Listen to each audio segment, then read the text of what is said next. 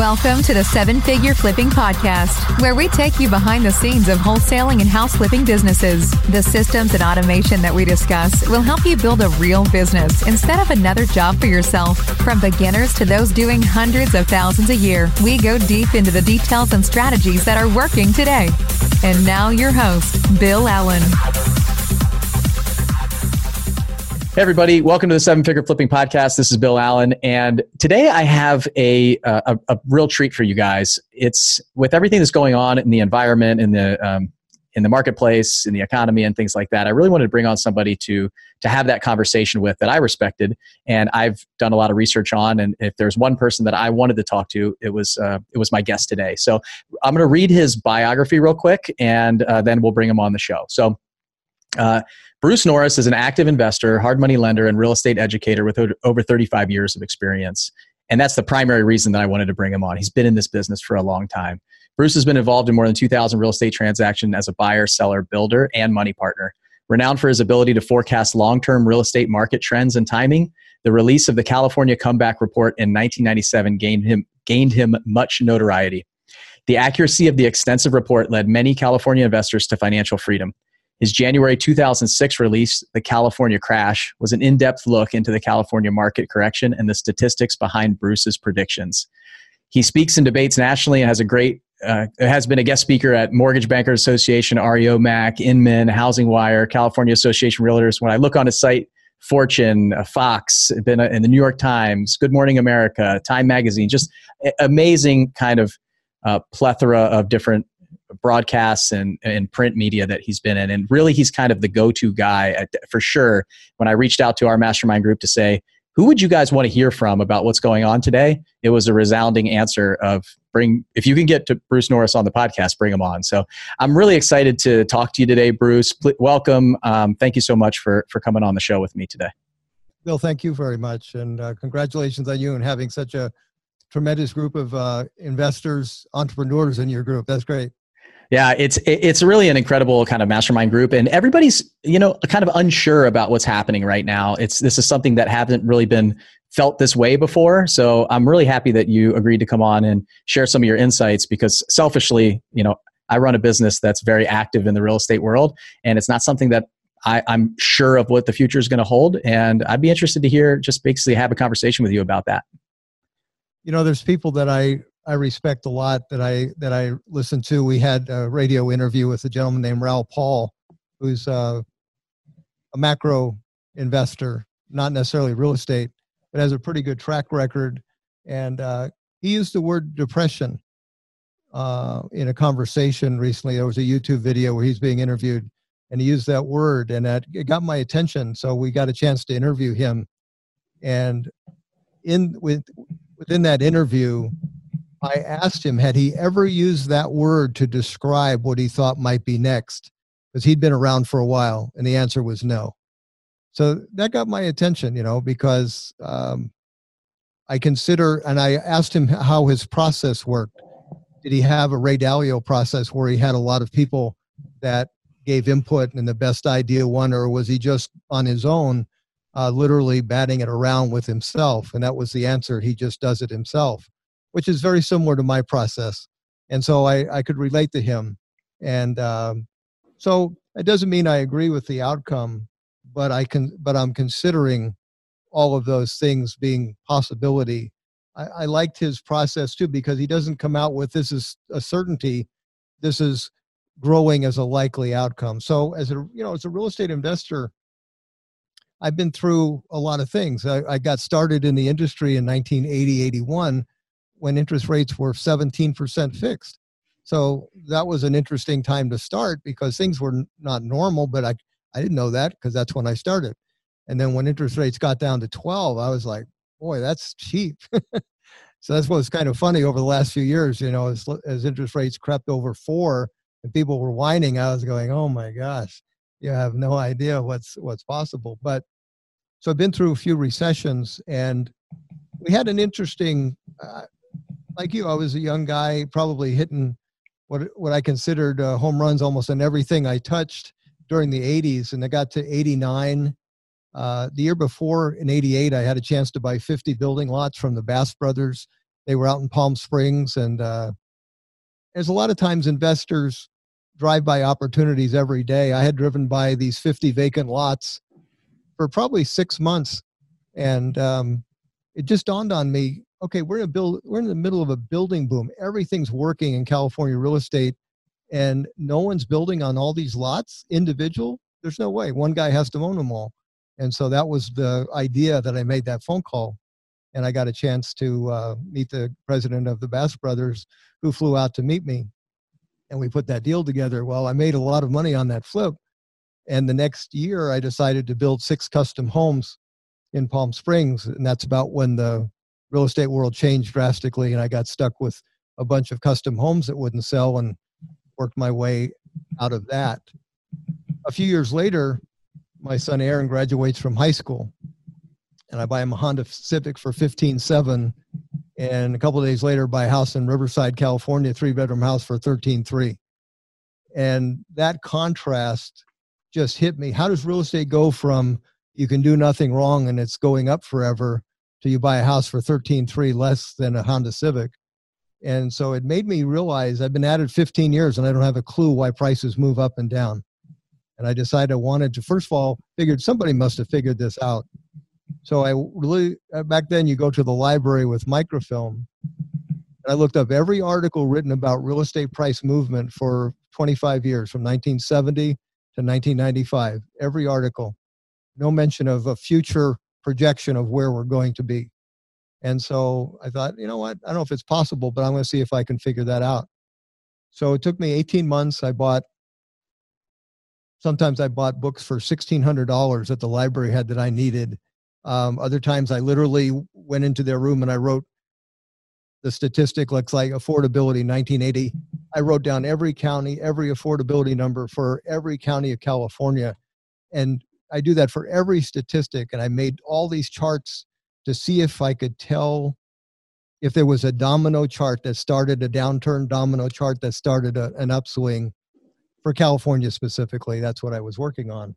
And that's how we ended up writing the first report the california comeback why prices will double in the next eight years. And what's interesting about if you're writing a report of value, it's before it's before the event happens. And so it wouldn't be much good to write a California crash in 2009, right? It was a little late. But what also happens is when you write a report in advance of it of its occurrence, the mood is not there. So in 2000, excuse me, in say 1997, real estate had gone down for six years in a row.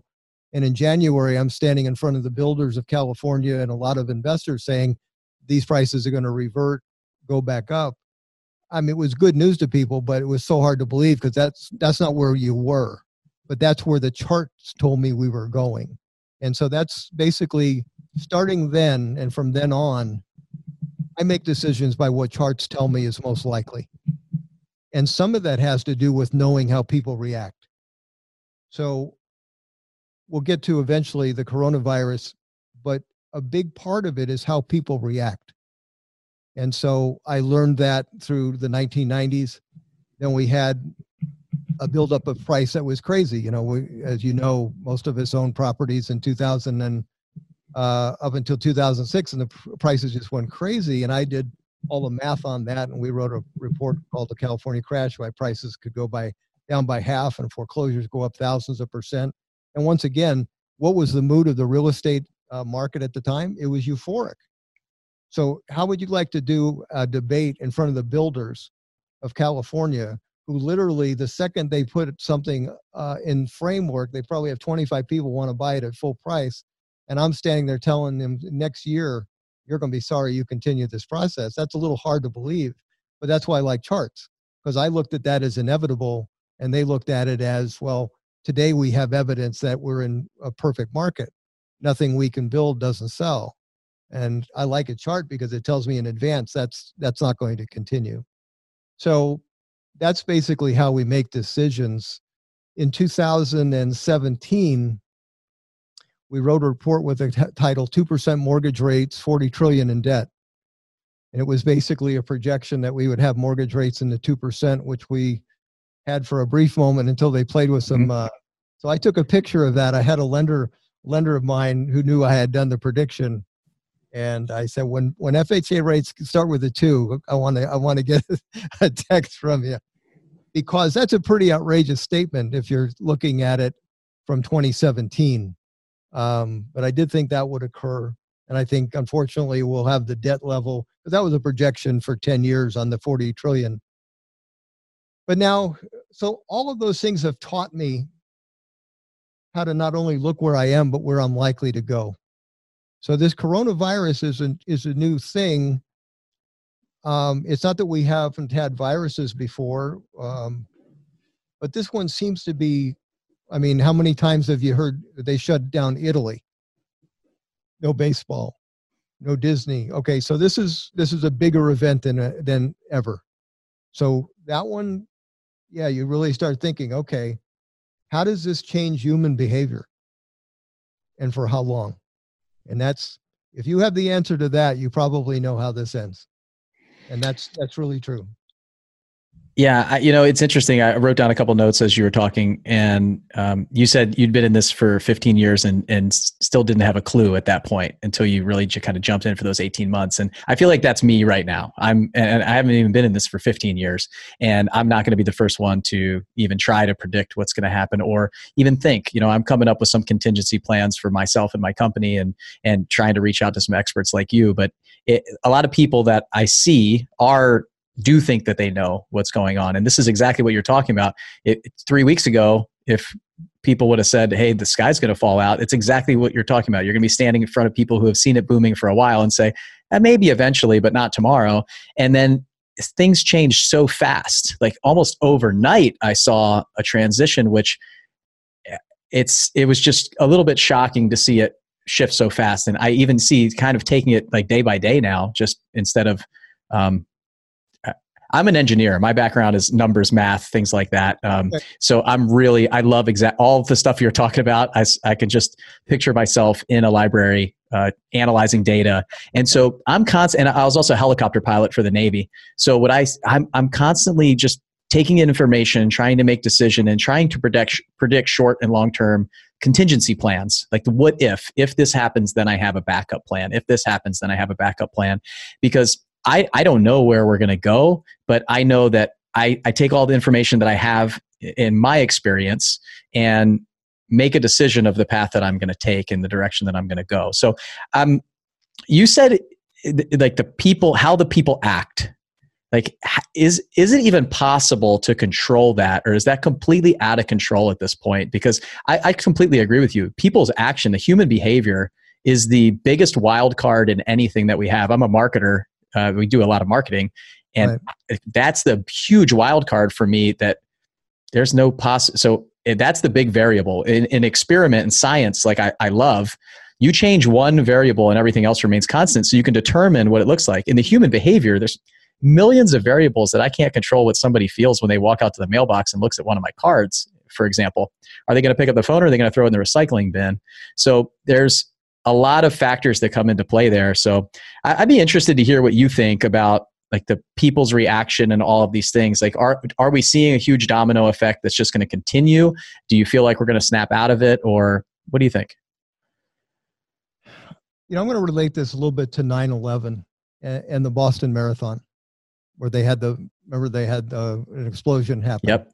Okay. So, in the short run, human nature certainly can overreact. But um, in 9 11, within a, a, very short period of time, I had season tickets to an Angel game. And um,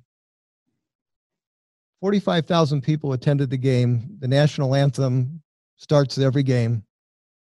And up until then, 45,000 people stood up and stood silent, and somebody sang the national anthem, and that was it on that night and every night thereafter for quite some time 45,000 people sang the national anthem. And i remember looking around when that happened i was i was stunned.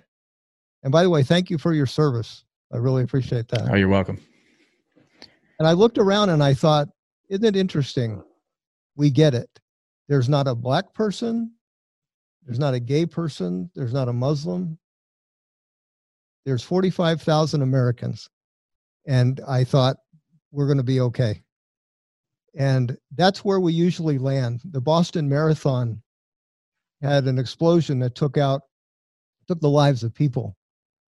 And in the next year, there was a 35% increase in the number of people that got into the race. And that had not happened before ever. That's that's who we are in the long run. In the short run, you will have you're going to have overreactions.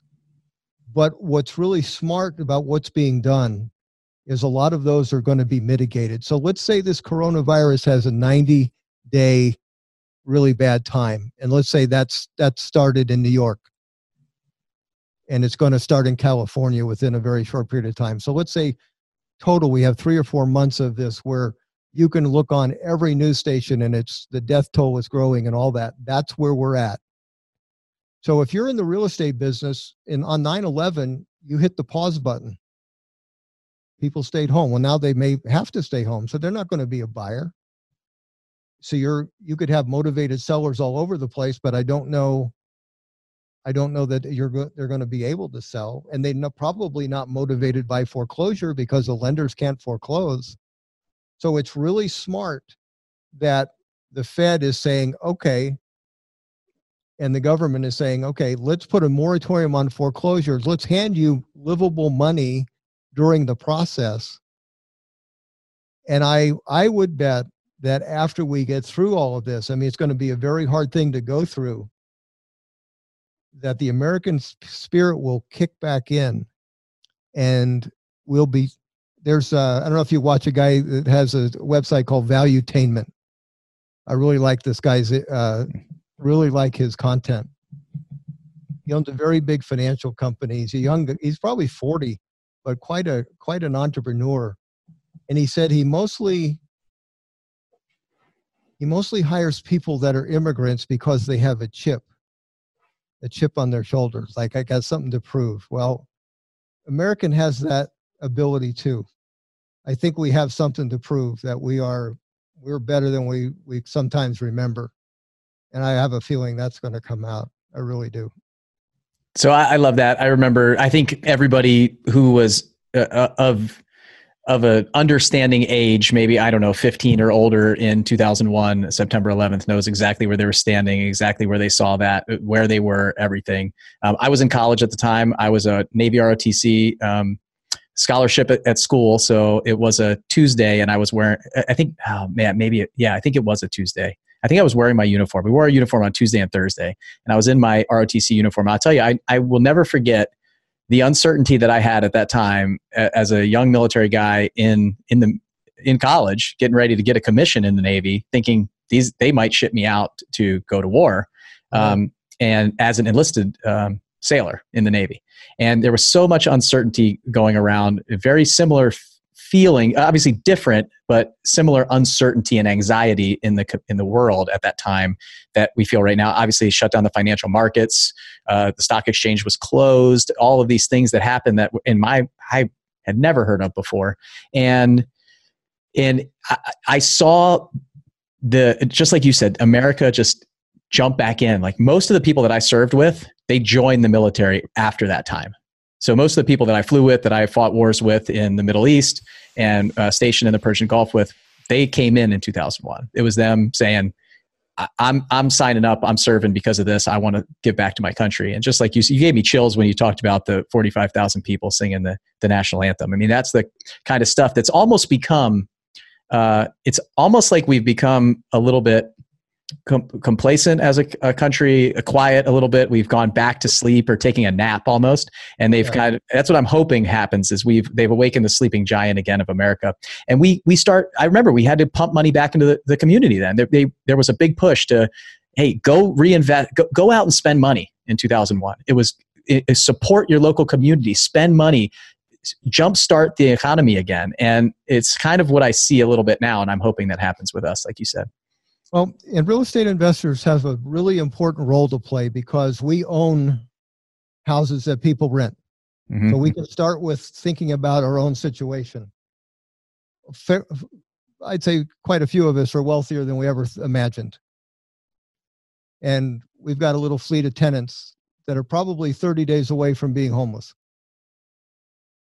I don't think I have to tell you how I think we ought to react to that. I Yeah. I don't I think we ought to be thinking about the other guy right now. And I think they will remember that. And the opposite is also true. If your situation as a renter is that you can pay the rent, then don't play that card of like, okay, I can get away with something. Let's let's don't treat each other that way right now. I have a hard money loan business and it's the same thing. I, I got the coolest phone call. Um, I I just talked to a guy literally 10 minutes before I got on talk with you, Bill. And he calls me up and his his name is Peter. Uh, I'm gonna Peter Apostolos because of what he did. I'm gonna use his name. He calls me up and he says, "I want to you to know that of all the bills that I have, the money that I owe the Norris Group is the priority because I'm where I I am because of your help for 12 years." That's a that's an awesome phone call. Someone like me does not forget that phone call. I just found out who Peter was. That's incredible, and uh, and obviously you just uh, said how incredible he is on the podcast in front of all the listeners. I mean, it, it's it's a people business, right? It's Yeah. it's about taking care of people, and and I think that's that that can't be lost. It's it's something that we've I've really kind of beat the drum on for anybody that that's come into our world, into our community, that that I've ever talked to or mentored or anything to help is. And- it's interesting using the word mentor on a on a podcast with somebody who's been in the business for 35 years and built an incredible company. So and you know i've been at this at a high volume for maybe four years now. So and investing in real estate for about 10 so it's it i it's it was a challenge to even say that word uh, talking to you. But the you know it's if you if you can take care of the contractor you think of them like a person not uh, somebody that uh, hired gun. Your your um, your renter is part of your family and your community. Your um, anybody that you work with the hard money lender the you take we take care of each other. The the more you can give in this, this these times the the the better off you're going to be. I mean it's go ahead. And it's so easy to stand out. Mhm. You make the phone call that no one else would. I, we have a builder that we're dealing with in uh, Florida, so we're building homes with him. And I called, and I, this was this was based on a phone call that happened to me years ago um, when I was starting. I had an investor invest a bunch of money with me um, in Palm Springs. And he called me up one day and he says, I just want to know if this is all working out for you. And I just thought, I've never had a fat phone call. I've only had the other phone call. Mhm. So 20 years later, um, sometime earlier this year, I called Dalton. We were talking. I said, "Is because we're doing a fair amount of volume with him, you know." And I said, "Is is this concept working for you?" And there was a pause. He says, "No one in my entire life has ever asked me that." Well, it's at this time you find out who you have, and finding out that you're dealing with someone of honor is a big deal because you know what to expect. And until then, you don't. You could know somebody 15 years, and if it hasn't hit the fan, you don't know. That's the mm-hmm. truth. You find out in the next 30 days, 90 days, whatever. You find out who, who it is you are and who you got. I think you nailed it right there. You not only do you find yourself, and when when times get really tough and things change, and we I've been through a lot in my life. You find th- you find out who you are, and then who, like you said, who's got your back. Like who who the people that are really uh, that you want to be that you want to be a part of, that you want to be in business with, and and money has an interesting way to sh- to like reflect the the true person Yes. there's been a lot of times that I've I've done business with people, and when it's when it's integrity and money, they've chosen you know door number two of the money instead of you know who they really should be. That kind of core value of mine, and and I, I, it's fine. I you know I'll let them out of a contract or out of a deal, but we'll never do business together again. I mean you you burn a relationship like that, and it's it's done in my book. You you cannot come back from that ever. No. Um, I don't know if you know a name named Mike Cantu. Mike Cantu is a, is a legend in California. Yep. You know, 1,500 homes. He's a really, really great guy who studies and still takes classes and on and on. And and I have had many lunches together over the years, and one of them was about 2000 and I'd say 2009 or 10. He says it's interesting how this downturn has changed people's character, and I said it didn't change anything; it just revealed it there's no reason for character to need to show up in 2003 and 4 when everything's going up you find out when it's not. And so he thought about that and he says, wow, that's exactly right.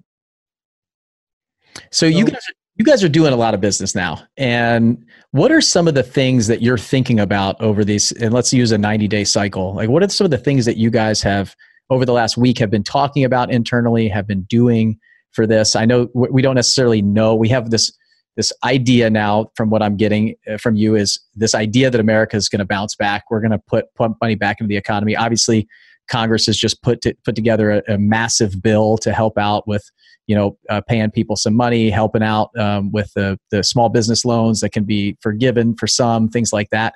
That should um, help stabilize these things over the past three days. Obviously, we're recording this on Thursday. I think it's the 26th. The last three days, the stock market has started bouncing back since Monday's massive cut. Um, so uh, some of the hard money loans that on Monday, uh, hard money lenders were getting calls on Monday are starting to say, okay, I'm not as concerned as I was three days ago. So um, I'm just interested to know some of the things, maybe some advice that you can give for some people, or some of the things that you guys might be thinking about or doing inside of your businesses. Well, tomorrow we're going to do a podcast, and we'll we'll talk about some some of these things because we have all of these sides of the business interrelated. So we have we have people that own properties where we've lent on, uh, let's say, a rental program we have. If they're not getting paid are we going to get paid? Then I have another room of people that have trustees mm-hmm. that rely on that income. So we have to have a discussion about having that same attitude. I don't think we have a borrower that's going to go, oh, I can get away with not making a payment. I don't really think we do because we go through a pretty good screening process before we say yes. As a hard money lender, um, I can tell you we say no a lot, and I don't know if that's very usual, but we but we do. So I think if somebody comes up and says, I've got a problem, I, I really don't have the cash flow to make a payment, it's going to be an honorable statement. I want to be able to tell that lender, this is, there's a situation, and I want to have a team mentality. And by the way, that's just, this is how you survive a 50% price decline in 2008. So I'm writing, I write a report in 2006 about this is coming. So you can imagine as a lender, we pull back from what we do. But we had loans that were extended that that let's say somebody had been borrowing from us for 10 years, never late on a payment, it's now 30 days late. I didn't wait for that to get 31 days. I called. I said, okay, let's talk. I said, do you still have a profit motive on the house? No, man. He said, I'm just trying to get out of Dodge. I said, okay, let, let me buy it. Let's hold an auction let's take a 10 grand hit instead of a 50 grand hit. So we solve stuff instantly by having that attitude. Well, this is going to be this is going to be really tough for a short period of time. And how we deal with it will will either exacerbate or make it feel like okay, wow, that was that was not a big deal because we actually cooperated and got to the other side. That's that's what we've got. We've got a 9/11 that's going to last 3 or 4 months that attitude is going to be that kind of pervasive. The news is going to be that kind of heavy. And then all of a sudden, that chart of uh, infections and deaths will go down and down and down. And we'll have, you know, we'll have another place to go. Those decisions in between the next three or four months, and uh, in all the study that I did, Bill, trying to figure out what causes price damage in a marketplace it's when it's when the foreclosure inventory dominates the comps. That's that's my opinion. You're not going to have enough motivated sellers in a marketplace in the next 3 or 4 months that are private parties. They're going to people they're going to be people that are nervous that put up their home for sale. You're going to have a lot of inventory uh, a lot more inventory for sale maybe than you normally do are you going to have a lot of sales probably not there might be our industry that buys some houses, but you know what? We're there for liquidity. That's exactly what we provide the marketplace. Um, and I feel great about that. I'm glad that we exist. You know, those big companies that are they exited the door as buyers. You and I did not. That's that's what we do. And so we're still there. So somebody whose world, let's say you got 20 houses and it gets a lot more comfortable if you have 19 and you have the other in cash. That's what we do. And so I'm excited that we're going to be out there participating in that. Um, but I think the the emotion is going to be really high. But I don't know that you're going to be able to have quantity enough to have damage. Give you an example in California market. I'll give you there's here's some charts that are pretty nasty. In 1980, 81, we had interest rates at 17%. We had 10% unemployment. And if I gave you those statistics and you say, okay, wow, uh, how, uh, the next question is, how did real estate prices do? And the answer is they didn't change at all. And you kind of go, okay, well, what, how could that possibly be? Well, in looking at all the charts, only 25% of what was sold during that market was a was a uh, trustee sale to sale ratio. That was the, that was the trustee sale to sale ratio. 25%. If you're an appraiser and you look at that one sale, let's say that sale's an REO, you can blow that off. That's not the market. It's one out of four. In the 90s, we had interest rates that weren't 17, they were eight. We didn't have 10% unemployment, we had seven and a half. Um, but we had foreclosures that climbed up to four out of 10 comps. And that became a factor because they were almost half of the market. In 2009, they were eight out of 10 comps. They were the market.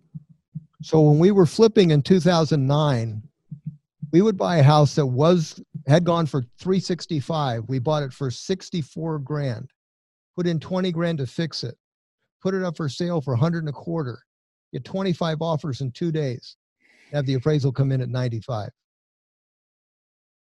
And why was that? Because 80% of the comps were 65 grand because they were lender owned. And the appraiser there was no way he could come in, even even looking at how many offers came in at full price, because the the foreclosure dominated the evidence of what something was worth. How could you possibly have that in the next 120 days? You won't. You're going to have very little volume of sales, but you're also going to have very little of it be desperate sales. You're going to have a moratorium on foreclosure. You're going to have a moratorium on payments so this is like hitting a hitting a, a pause button for four months. The only way that we have devastation uh, in the real estate market is if we overreact react in mass.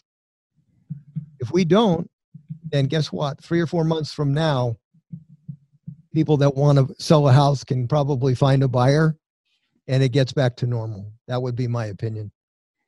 So I, re- I really like that concept, and I never necessarily looked at it comparing the foreclosure driving the the demand type signal for um, the the changing in the marketplace. I, I always kind of looked at uh, uh, just a basic supply and demand. The fact that we don't have enough houses on the market right now, enough uh, like low low priced inventory for the amount of buyer demand right now. So as I was coming into this, my mindset went to well, we still have all this pent up buyer demand. Like right now, there's not enough homes to satisfy the buyers on the market that I see.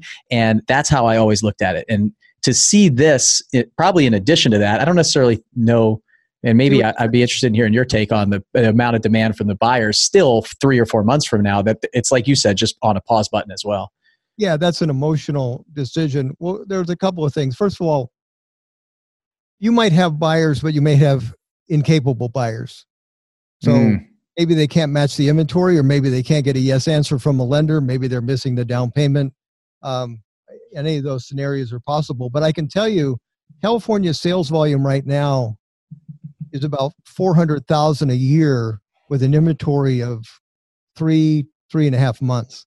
And the statement in california is yeah that's why it's only 400000 because we don't have enough inventory well, that's why I like charts because since I really understand the history of charts, how did we have 550,000 sales when we had two months of inventory in 2004, 5, and 6? So it's not the amount of inventory. If you had the capable buyer, you would have velocity. As a matter of fact, if you have capable buyers and no inventory, where's our 20% price increase? That's, that should happen. It's not. So you know what's really interesting i don't know if uh, you know where you where you live affordability is a big not affordability affordable housing mm-hmm. california that's a big deal um, so just for fun let's discuss a new loan program that they should implement in my opinion right now um, uh, one of the things that's politically problematic is there is a divide between people that have and don't have and part of that is we've lost a lot of people to homeownership. You know, probably six, seven percent of our country went from owners to not owners. Now, maybe they shouldn't have ever got a yes answer from a lender, but they they didn't benefit from the last eight years of progression of prices. They they got hurt by the progression of rents. So we're after affordable housing. So here's a good idea. Let's have a nothing down loan program. You have this bonus ridiculous interest rate. And by the way, the spread right now between a 10 year and a 30 year is ridiculous. It shouldn't be this high. It should be, you should be at a two and three quarter mortgage rate to have a normal spread of two points. So let's say you had a two and three quarter percent mortgage. Normally in affordable housing, you're doing some subsidy of the cost of the housing. Well, you don't have to do that. You don't even have to build it. Just give them a fixed rate loan. Give them a nothing down loan. Okay, well, here's the next question. The next statement will be okay, well, they don't have a down payment, lots of foreclosures. Good. Not good, but let's say, let's have, let's deal with that. So let's say just with this loan program, a national foreclosure law is in place. And the opening bid is not the principal balance plus all the other stuff, it's the late payments. So you go to a trustee sale and the opening bid for a 250 grand loan is six back payments. The opening bid is eight grand. You want to buy that if it has a two and three quarter percent mortgage rate, or is that going to go back to the lender ever? Yeah, I'll take that any day of the week. Any day of the week. You and another owner occupant. You will have the you will be able to get all these people back into home ownership where they feel like they're a participant. And what would the payment be in relationship to rent where you live? Yeah, in Florida, it, it would be a third. Uh, it would be a third reduction of what they could their housing costs would be. It would be a big deal. So I'm not. This is not a selfish thing. Obviously, I have rentals, but I think America needs to have you know maybe a chance to get into a home. And it, like VA, VA, VA, nothing down loans, by the way, are the safest loan over course of if you pull a hundred year uh, delinquency rate, it's that loan that's successful. So mimic a program like that, or even a VA or an FHA loan program but nothing down with that caveat of this is how you get rid of the property is you hold the opening bid with the late payments you won't have a foreclosure you'll buy it i'll buy it or another owner occupant will buy it well by the way when interest rates do get into the twos the lending industry will do 80% of america's loans in a refi and then be out of business for the next 10 years mm-hmm. And people that refi at two and a half or two and three quarters are going to be in place, period. That's going to have a really bad effect. So, how do you counter that? Okay, let's have a new toy. Let's have builders be able to build affordable houses in your area and the area that I'm in, Florida. 230 grand house at two and three quarter percent interest, nothing down. Um, they're going to be busy. Realtors will be busy. Lenders will be busy. You don't do that, you're going to have a big hole. You're going to have this gigantic year and then close down lenders for a decade. It's good stuff. So, uh, who's going to listen to you? Well, we've said that in front of Fannie Mae in Washington, D.C. Good. Uh, and uh, we'll do it again when we have uh, Doug Duncan out in uh, in our at our event in September because he's he'll be on the panel. I, I you know I mean, your your real estate will that cause will, will that cause price damage because of foreclosures? No. There's no way. There's no, no. way. No, I think I think it's a great idea. I mean, especially uh, so. I, I, I actually live in Nashville. I'm just south of Nashville, Tennessee, where I live. Um, we do business in the southeast, Florida, um, Alabama, Tennessee, uh, Kentucky, and we in Nashville, we have a huge problem with this. The the prices have just skyrocketed recently. The uh, affordability of houses, they're knocking down the the older houses downtown Nashville, putting up tall skinnies. Um, you know, building two, three houses on a. It, it's a lot. I grew up in uh, Thousand Oaks, California, for about half my life, uh, and so it's a lot of what I saw in Southern California, just really getting expensive pricing, pushing the people out of the area that can't afford it, and affordability has become a really difficult time here. So a lot of the uh, institutional um, investors are coming in here buying up houses. The the big uh, um, hedge funds buying up houses to rent out, um, and the REITs are coming and, and doing those kind of things. So I, I'm watching this happen, and uh, even rent is becoming just like you said, extremely um, ex- expensive for people and not being able to kind of keep up. So the the houses don't sit on the market very long. New construction has just gone crazy. Every piece of land is being developed here now. Um, even uh, I live in an area that's basically was farmland 20 years ago, and they've just been developing like crazy with no civil engineering road infrastructure in the area. The traffic's getting miserable uh, for one lane roads, and it's it's a it's a big problem. It, it's a problem for the for it's just like we talked about about halfway through. It's the people, right? If we think about the people and we start there, like what do, what do the people, what do the American people need? And a program like that, I think, would be fantastic. I think th- this whole idea of foreclosure and what everybody is going to do at this time can will dictate where we go, right? We so we're trying to predict where with the direction that this goes with unpredict- unpredictable variables about human nature. So are they going to buy into all the the media sells media? And so what are people going to decide? And I feel like if if we can do anything on this podcast, I, I, love the idea of what you said. Like, what do we tell other investors that, that don't overreact in mass? Comment that you made for me is my big takeaway here. If we can share that message to obviously the entire world that would be ideal. But at least to our our world of real estate investors saying if this the pause button for 2 months 3 months 4 months and get back like just go. And it's going to be that pause will come off pause. And um, th- will be the reason why we see a drop in in prices and getting out there it sounds like. Or, or do we even have any control? Do you think it's just four months from now that um, that we just go back to normal and it's not really going to matter what we do. No, it matters a lot. What percentage of California is rental versus owner occupied? Over half. Mm. So, yeah, we touch 50% of other people's lives as landlords. That's a pretty amazing statement. So, yeah, if, if we react appropriately, there's a lot of people that don't have to think about it. Oh my gosh, I'm, I'm 30 days from being almost like a lot of people on TV. I don't need to do that to somebody. Um, I think it's an opportunity. I really do. I think we're going to remember who we are. Mm-hmm. Uh, and I, we'll end up better for this. We really will. But again, I'd like to see it. I, I don't know. I, I got married at 17. So a very unusual, you know, for especially nowadays, that's kind of completely ridiculous. I was a grandfather at 35. So put that in perspective. wow. I have a uh, I have a five year old, a three year old, and a two year old at home, and I turned forty this year, so I can't even imagine that. I'll tell you that.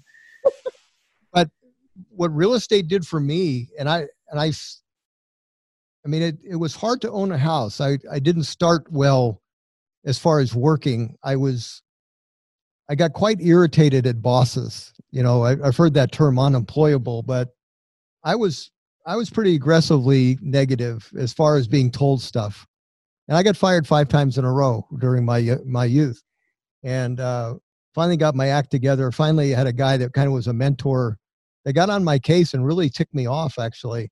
And I found out about myself. It really helps for me to get ticked off to do my best, and so he did that one day, and it really it really changed who I ended up uh, ended up becoming but I worked at this hardware store and I could work at a little extra hours. And we started having this little can of uh, money that I added 20 bucks or 50 bucks to when we finally got it up to two grand. And I was able to buy a home in Riverside County cash to loan, but it was uh, it was called a simple assumption. I didn't have to qualify back in you know back then. You could literally fill out one sheet of paper and say John Smith is on the loan, but now Bruce Norris has bought it take his name off, put my name on. Here's 45 bucks for the transfer game done. Well, that's how I bought that bought that property. It was it was an it was an odd feeling because I mowed my yard on Saturday and I literally realized I felt like a man for the first time.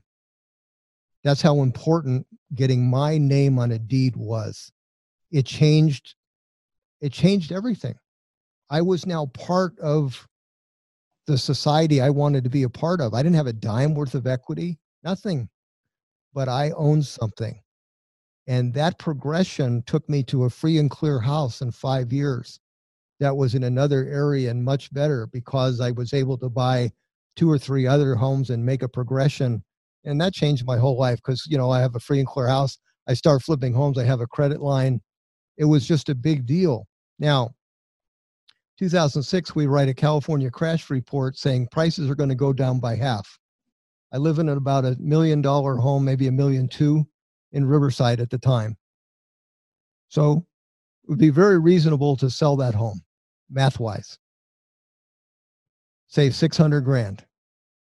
I tried to be a renter. I called up a guy that had a really cool house and it said, I'm really not your typical renter. I'll pay you a year in advance. He says, Oh, that sounds great. He says, Do you mind if I ask you a question? Do you have any pets? And there was a pause, and I said, I'm so glad you asked me that because I remember now why I want to own a home because I want no one to ever get to ask me that question again. And I intentionally kept that home. I eventually sold it. We built it for, you know, 200 grand, but we sold it for 750 instead of 1.2 million. And uh, I never regretted it one day of my life because I got to make the decisions in my own little box of the world that I wanted to. That's how important homeownership is. We need to give that a chance to a lot of other people so they feel like they're part of the deal, that they can make progression. You know what? I'm hoping that uh, some people that are listening to this share this not only with other real estate investors, but also with uh, their tenants, uh, people that are out there that they know that are either renting or own homes. Because I think there's a message here for everybody. Because uh, if if it's if over the next three months or four months, it's so important for us not to overreact and uh, and you know have problems in mass and kick people out or uh, you know part the tenants have a big role to play here too uh, I mean, I've seen some signs that say, "Hey, uh, they say we don't have to pay our rent on the first of April, so just don't pay your rent around different apartment buildings and things like that." And it's really sad to see that that people could lean to that area. I think we need to remember back to who we are, like you said, where we come from, what it, what it felt like that day in 2001 like what what is this what is this country about i mean i, I love the fact we have a I, I run a I'm in my office, this new office that we just started renting about a month ago, uh, right right by my house. And there's a, a don- donut shop in this shopping center. It's it's not great for my waistline, but every Wednesday morning, um, I take my my son, and t- typically it's my oldest and my youngest, my five year old, my two year old, and we go to Donuts with Dad on Wednesday morning. And it's a it's a small local donut shop, and there's a Dunkin' Donuts right down the street that my five year old likes to go to, and the donuts are about twice as expensive at this donut shop, but it's a local person who her and her husband are immigrants. They they work there. They work really hard, and they love what they do. They're so nice to my kids. They're always bringing out extra donuts and dropping them in, and just anything that they want, it's there. And my son eh, looked at, looked and said, like one day we were in there. He's like, "Daddy, I really want to go to Dunkin' Donuts." I said, "Son, we come here so we can support the eh, eh, the the the, the local like they're struggling there's not a lot of people that come in here. We're supporting the local shop, not the big mainstream shop.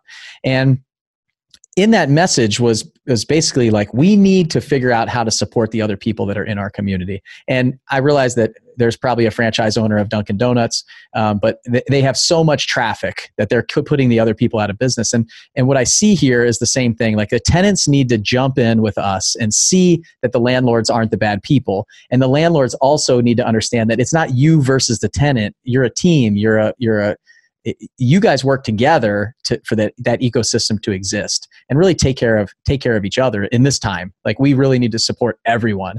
We're, we're ta- getting some takeout food. I'm making sure my my tips have been extra large this this past week. You know I'm, i really want to make sure that the places that we frequent like right now every friday we go to the local mexican restaurant. I play soccer with the owner of the mexican restaurant. And i'm going to make sure that we go there. And if we don't go there I, last time I was there, I said, I said, hey, can I buy some gift certificates for when you guys, if you guys do close, can I buy gift certificates now? Would that help you before you guys open up again? What is it? How are you doing? Do you need anything? How can we help? How can I be of service to you? And I think that's that's really what I hope comes across in this too.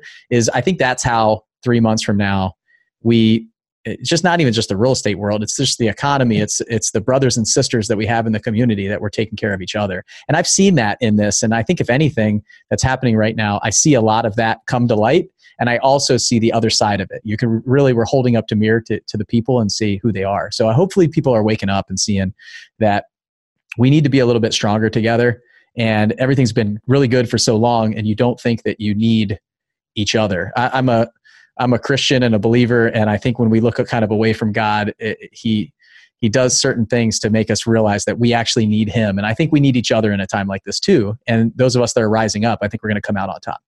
Absolutely.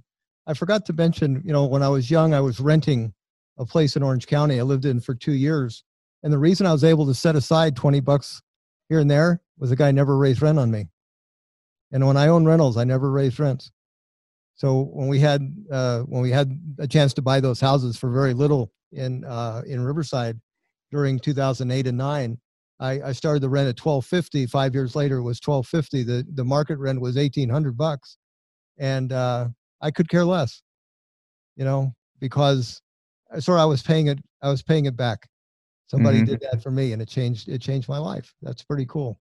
So, I'm not saying you'd have to not, not raise rents, but I'm just saying you're right. It's a this is a good time to reach across the table and make sure everybody that you can assist and uh, renters are in there, you know, and, and they need to be honorable too. That that would really irritate me. And I we I just got a, a phone call right again before you and I talked. Somebody had a 30 unit apartment building, and all the apartment owners got together and decided they weren't going to pay rent. Ay, ay, ay. I'd follow them all to church on Sunday. That's right wait a minute, guys. uh, yeah, but you know what? By and large, I think we're going to show a lot more character than we are disappointment. I really, really do.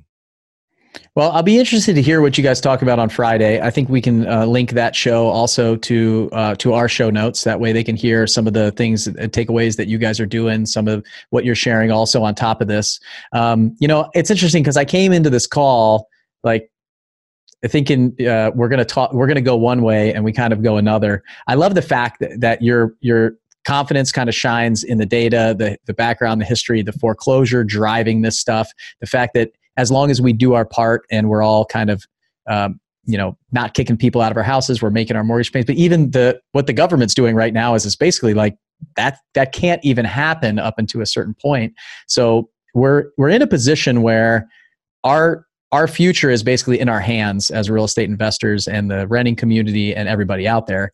So uh, it gives me a lot of confidence to because I have cash reserves in my business. I built a solid foundation. I, I have I have 15 people on staff in one company. I have 15 people on staff in another. Um, I, I I can't. I mean, I have to pay. I'm paying for my staff, my people. Like these are people that that I'm responsible for them, their families, all of these things, and we've done well for quite a few years. And uh, I'm you know, there's a lot of concern for other people that are just like me to say, what do I do for the next three months if we're not, you know, wholesaling houses or flipping houses or, you know, bringing in uh, that, that money, that income's not coming, you know, I, I want to make sure that I take care of my people. So really, I think you got to take a hard look at who you are. And I think this podcast really, this interview really helped me. Um, I know where I stand, but hopefully you guys that are listening, you know where you stand. If you have people, treat you're treating your people with respect. And i've even heard of some of the owners that i know that are they're talking to their staff and saying hey what do you guys need? And they're they're saying you know what? I can actually take a little cut if if things become tough right now. It's it's a mutual uh, discussion that's happening where they're saying you know what?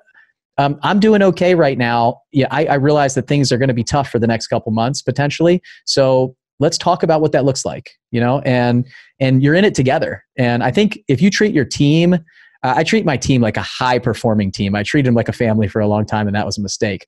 But I, I treat them like a high performing team, like a Super Bowl winning team.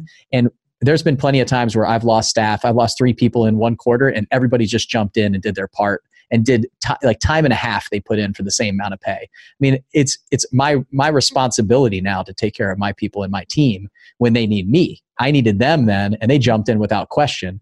So why would I change things now just because um, of of going through potential a couple tough months. So I'm I'm I'm excited. I think this is going to really like uh, bring that leadership aspect out of a lot of us, and I think there is going to be some opportunity on the back end of this for those people that did happen to fall into some distress, that did fall into some hard times, that we can help them out of those hard times and uh, be there for them. Like you said, you're not sorry that you're a real estate investor. You're not sorry that um, that you do this. We're we're out there helping people, and I think the real good good companies, the strong foundations, the integrity uh, driven businesses are going to shine in a time like this.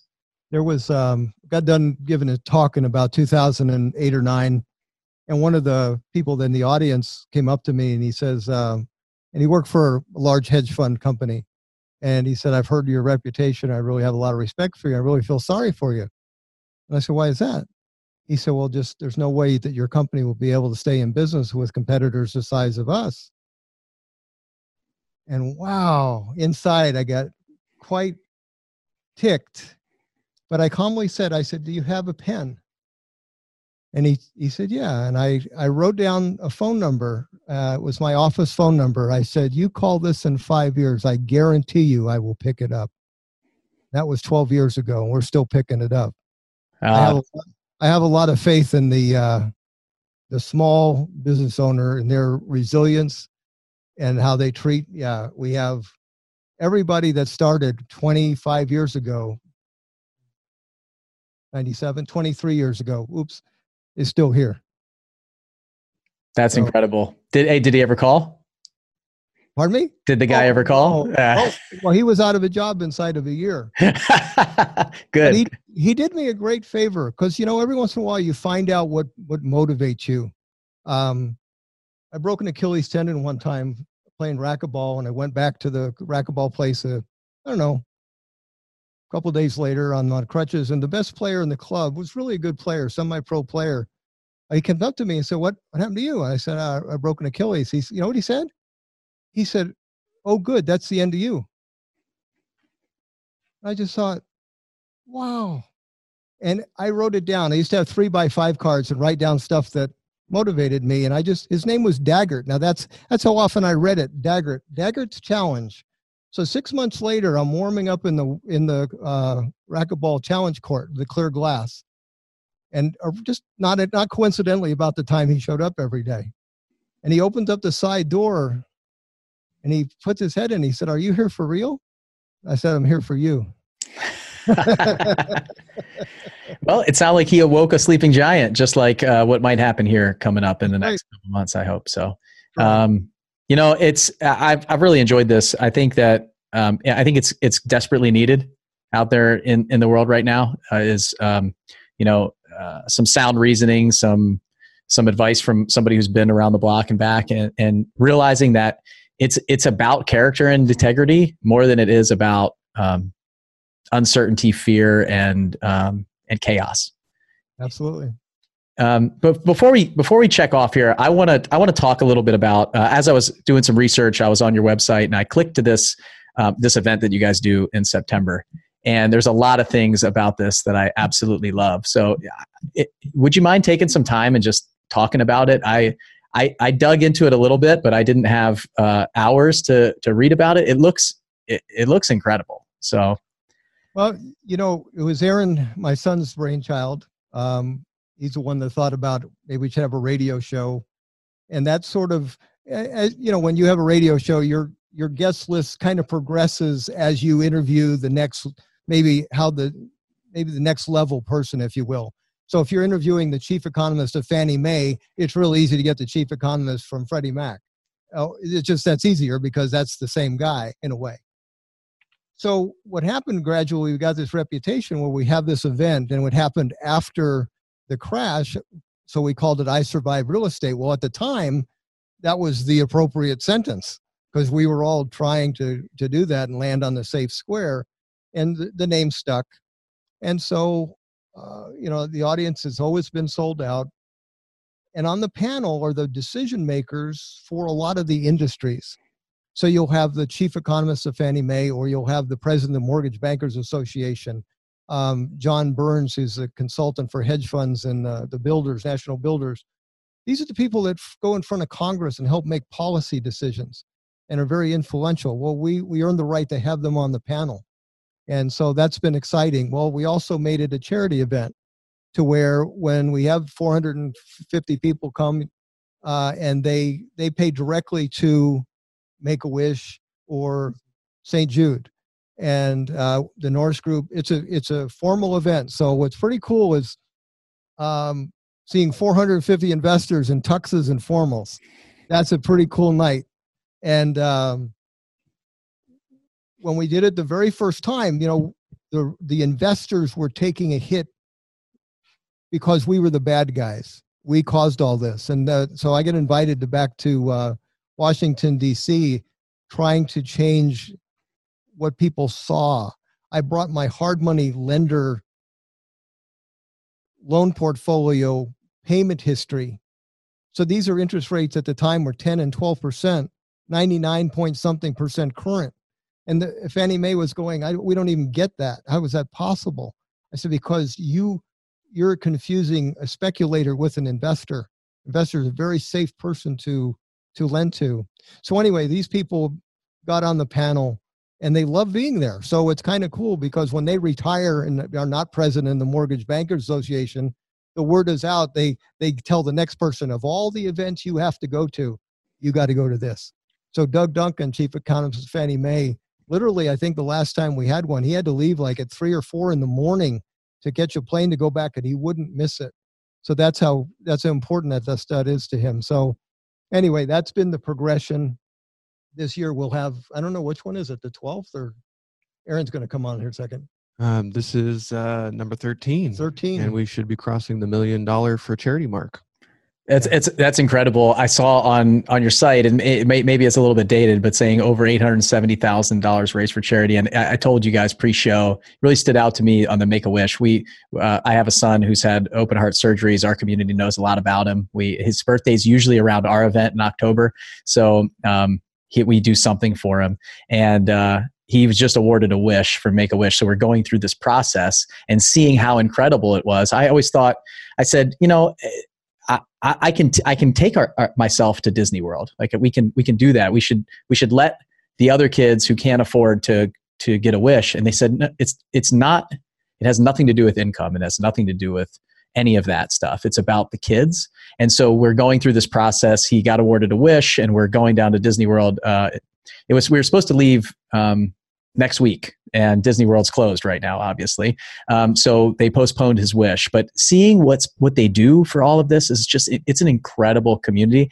And i think i know why. I think they're a very very smart organization because i am probably going to donate 10 times what it would cost for for my son to go after we see this. And and I already can tell this is a, organization that I want to be involved in. They're they're absolutely amazing.